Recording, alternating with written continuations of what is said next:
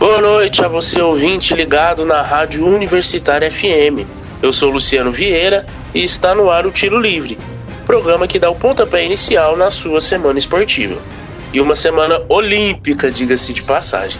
Muitas emoções já aconteceram e muitas outras ainda virão nos Jogos Olímpicos de Tóquio. Não é isso, Aline Guerra? Boa noite. Boa noite, Luciano. E é você também, ouvinte da Universitária FM 107,5. Estamos iniciando mais um tiro livre. E é isso mesmo. Os Jogos Olímpicos seguem a todo vapor do outro lado do mundo. E o Brasil está fazendo bonito em território japonês. É verdade, Aline. Antes de contarmos como está a nossa delegação nos Jogos, vale lembrar que esse programa é uma iniciativa da PROAI, a Pró-Reitoria de Assistência Estudantil da UFO. Devido ao atual momento de pandemia, nossas gravações estão sendo realizadas de forma virtual, respeitando o isolamento social. Siga o Tiro Livre nas redes sociais e não perca nada do esporte do Brasil e do mundo. Nosso Instagram e Twitter são arroba Tiro Livre UFO. No Tiro Livre de hoje, Luiz Felipe Borges traz pra gente como foi essa madrugada de competições lá do outro lado do mundo. Na sequência, Andrei Gobo e João Ricardo prepararam uma retrospectiva com todas as medalhas conquistadas pelo Brasil na última semana. Afinal, é sempre bom relembrar nesses momentos históricos. Enquanto a Olimpíada rola, a Fórmula 1 não para. Richard Militão te conta como foi o Grande Prêmio da Hungria, uma das corridas mais malucas dos últimos anos na categoria. Quem não para também é o Brasileirão. A gente te conta como foi a rodada da Série A, B e D. E é claro, antes do apito final, você fica ligado nos serviços da semana. Então continue sintonizado e sintonizada, porque o Tiro Livre está no ar. Segunda-feira também é dia de resenha. Porque o esporte não para. Está começando. Tiro Livre. Tiro livre no ar e é hora de falarmos sobre esse dia de competições nos Jogos Olímpicos de Tóquio.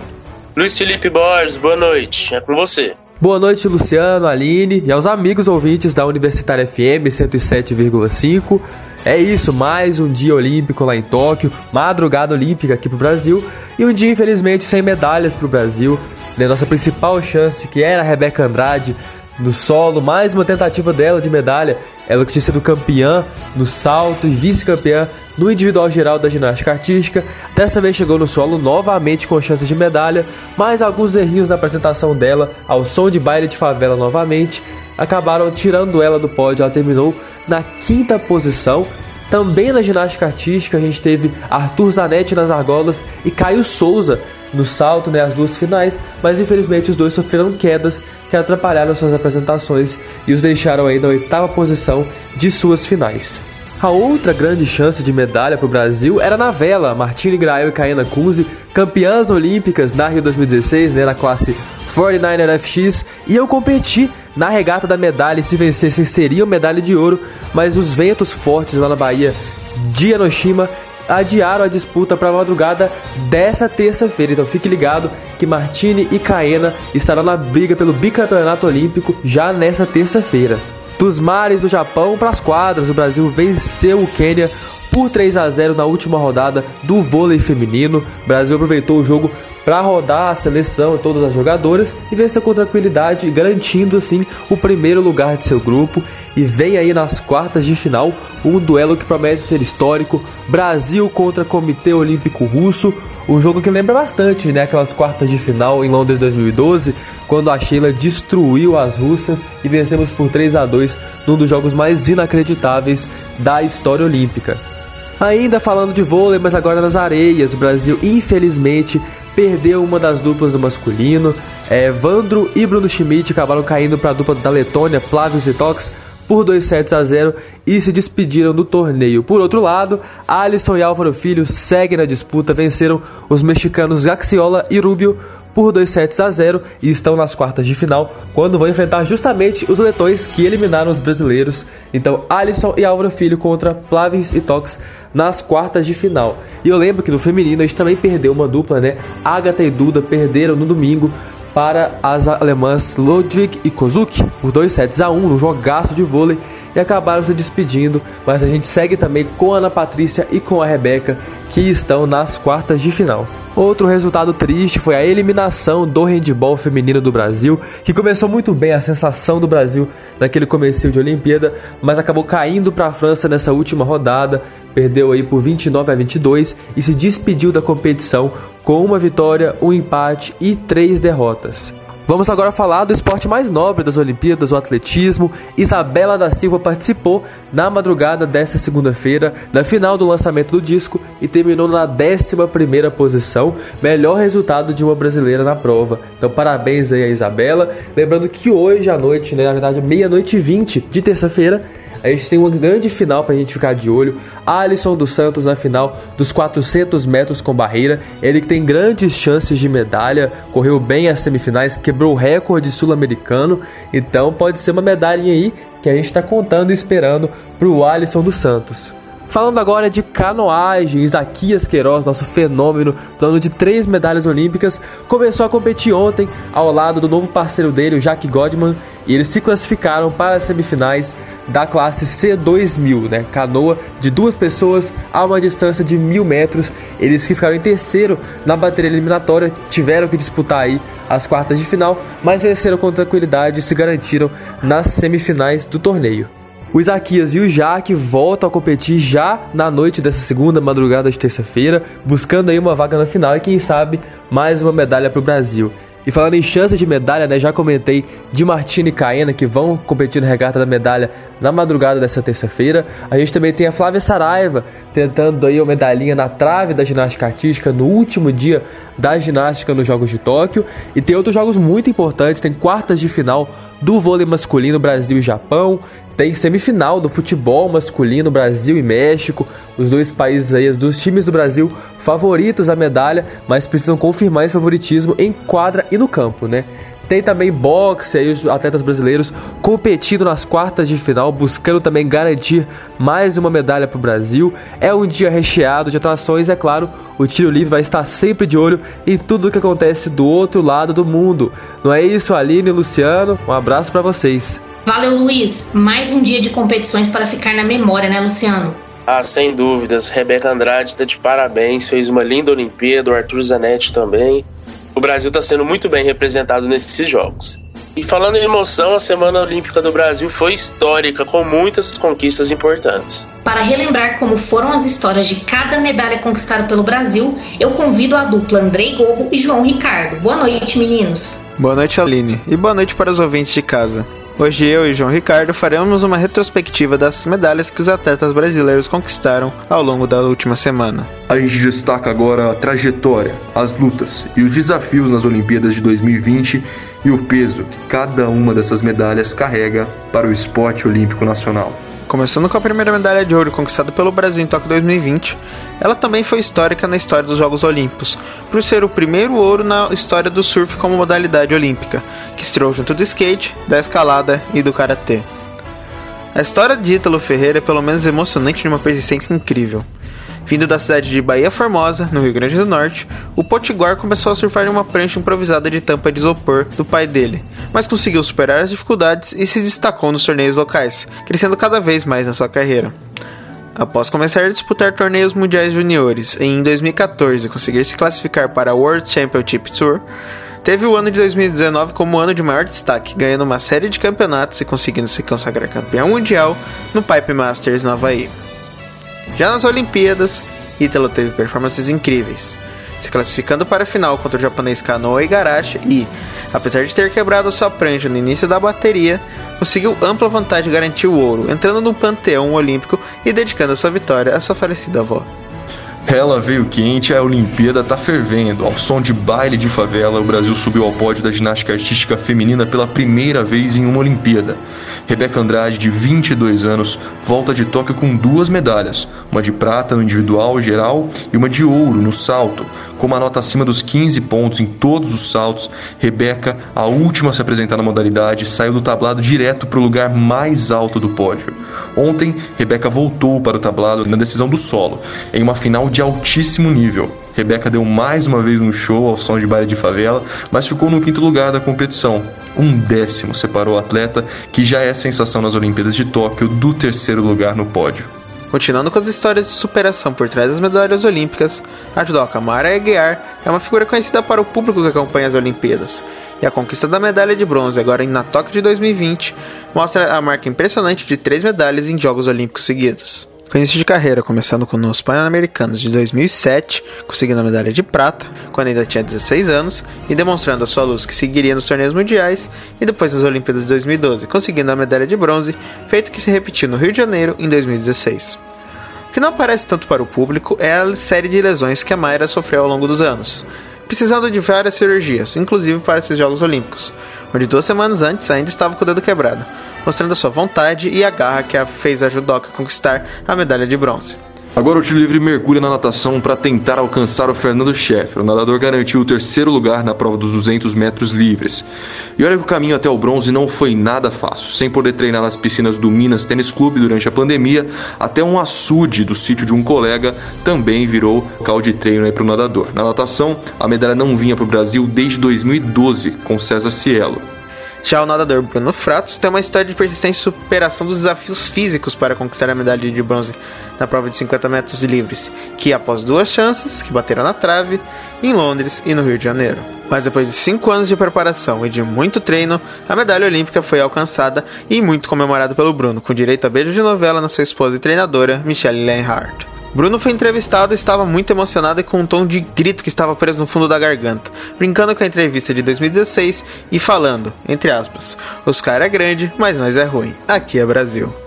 E seja no tablado, na piscina ou na quadra, as Olimpíadas têm sido um teste para o coração do brasileiro.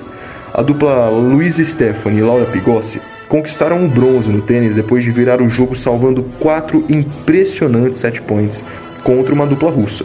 E pelo jeito as meninas gostam de emoção, viu? Elas foram as últimas inscritas na última vaga para a modalidade. Agora, as primeiras a trazer uma medalha no tênis para o Brasil. Haja coração, viu, Andrei? Valeu, Andrei, valeu, João.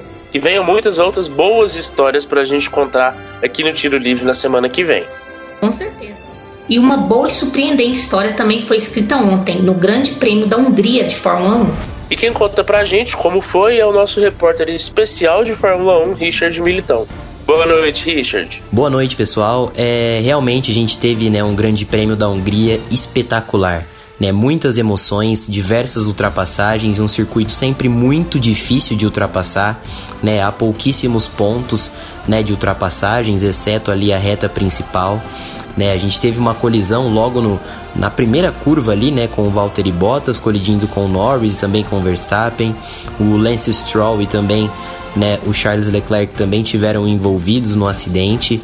E isso acabou mudando completamente né, o, o roteiro da prova né, teve uma bandeira vermelha por conta, né, dos, dos vários pedaços de carros, né, no meio da pista, né, uma, uma bandeira vermelha que teve um tempo assim até um pouco longo, né? E logo depois da bandeira vermelha a gente vê, né, uma mudança ainda mais drástica, né? Vários pilotos, né, trocaram os compostos, né, os pneus, tiraram os intermediários e colocaram os médios, né? O Hamilton fez uma relargada sozinho, algo completamente histórico, né, na Fórmula 1. O Hamilton acabou relargando com os pneus intermediários, o inglês que estava na primeira posição. Só que depois ele teve que trocar, né, pelos com os, os, pneus médios, porque a pista estava mais seca, as condições eram completamente diferentes da largada inicial, porque havia chovido também. Então a gente viu uma corrida muito maluca na Hungria. Né? Depois o Ocon acabou assumindo a liderança, né? conseguiu de forma brilhante né? suportar a pressão do, do Sebastian Vettel ali na segunda posição e o, o, francês acabou vencendo essa prova. Né? De ponto positivo, a gente também né, viu a pontuação das duas dos dois carros da Williams, né? A Williams que pontua pela primeira vez na temporada 2021, né? Uma remontada também do Lewis Hamilton que saiu da última posição, né? E contou com uma boa ajuda da Mercedes, tanto com as estratégias, né? E também pela escolha dos pneus para alcançar a terceira posição, né? O Hamilton que depois acabou ficando em segundo lugar por conta da punição do Sebastian Vettel, né? O Vettel ficou com pouquíssimo combustível no carro e isso pelo regulamento da FIA né, é, é sujeito a, a punição, então Hamilton terminou de fato na segunda posição. Um Max Verstappen que não teve a mesma sorte, né, ele que esteve envolvido no, no incidente ali com Valtteri Bottas logo no início, né, teve o carro danificado, isso acabou também comprometendo a corrida do holandês, né, ele também ficou muito tempo atrás do Daniel Ricciardo, mas no geral uma corrida espetacular, né, que terminou com a vitória do do Esteban Ocon, a primeira vitória do piloto jovem e francês na Fórmula 1. Então, o Grande Prêmio da Hungria do último domingo foi espetacular. Talvez o principal Grande Prêmio né, da temporada 2021. Uma temporada que tem sido muito espetacular, né, que agora conta com a liderança do Lewis Hamilton e também com a liderança da Mercedes no Campeonato Mundial de Construtores. Obrigada, Richard. Uma corrida que vai entrar para a história. É verdade, Aline. Vamos falar agora sobre o futebol brasileiro, que segue a todo vapor mesmo durante as Olimpíadas. E pela Série D, não deu para o Uberlândia nessa rodada. Jogando fora de casa, o Verdão da Mogiana perdeu para o Rio Branco de Venda Nova por 1 a 0. Mesmo dominando o primeiro tempo, o Uberlândia não conseguiu chegar ao gol no estádio Olímpio Perim. Quem conseguiu balançar as redes foi Gustavo Tonoli, de pênalti, abrindo o placar para o Rio Branco. No finzinho do jogo, o Verdão teve a chance de empatar o duelo. Porém, o pênalti de Daniel Costa parou nas mãos do goleiro Giovanni Perim. Mesmo com a derrota, o Uberlândia segue no G4 do grupo 6 com 15 pontos. Na próxima rodada, o Periquito tem um duelo importantíssimo contra o Boa Esporte no Parque do Sabiá. O jogo será no sábado às 4 da tarde.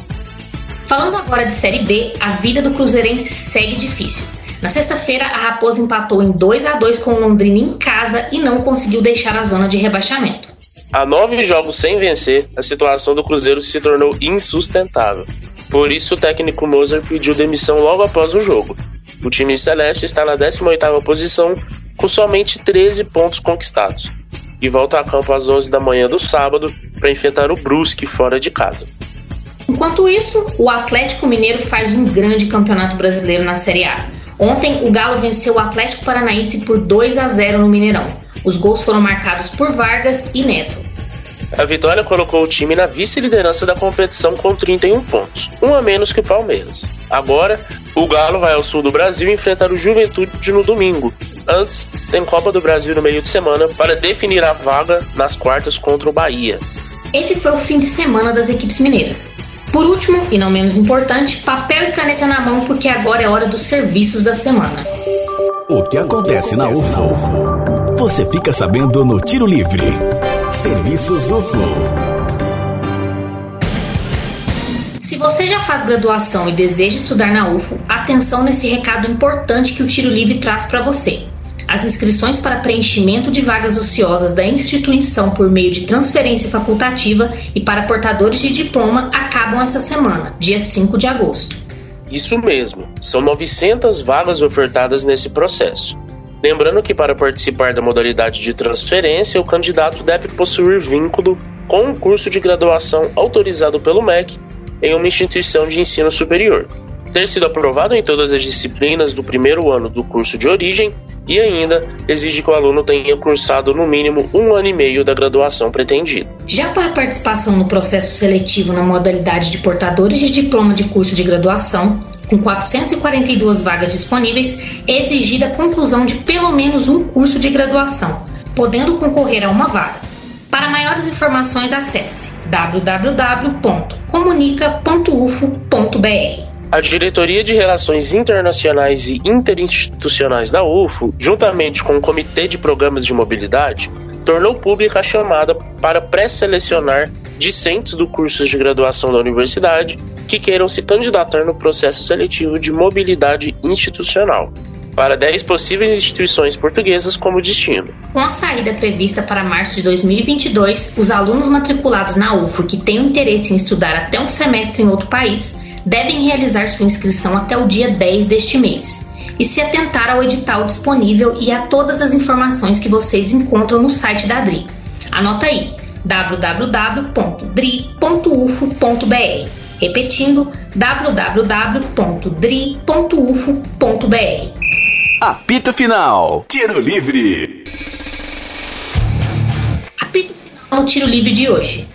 Para sugestões e dúvidas, mandem mensagem no Facebook do programa www.facebook.com.br Tiro Livre. Aproveite e curta a página do Rádio Universitário FM no Facebook e no Instagram. Além disso, dá uma força pra gente e siga o programa por lá, arroba Tiro Livre UFO.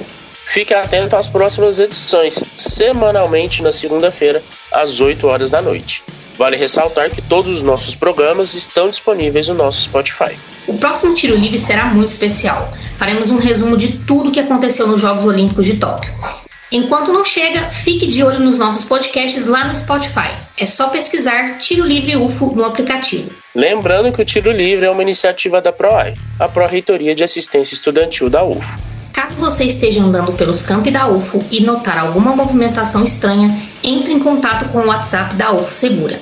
349 99 96 45 97. Repetindo, 349 99 96 45 97. Essa edição foi produzida por Alana Lima, Andrei Gobo, João Ricardo, Luiz Felipe Borges e Richard Militão. Apresentada por mim, Luciano Vieira, e pela minha parceira Aline Guerra. Edição de Luiz Felipe Borges, revisão de Lázaro Martins e apoio técnico de Benício Batista, Edinho Borges e Mário Azevedo. Boa noite, Luciano. E a você, ouvinte, muito obrigada pela audiência nesta edição olímpica do Tiro Livre.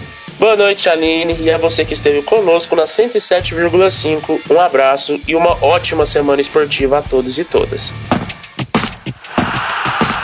Universitária apresentou Tiro Livre.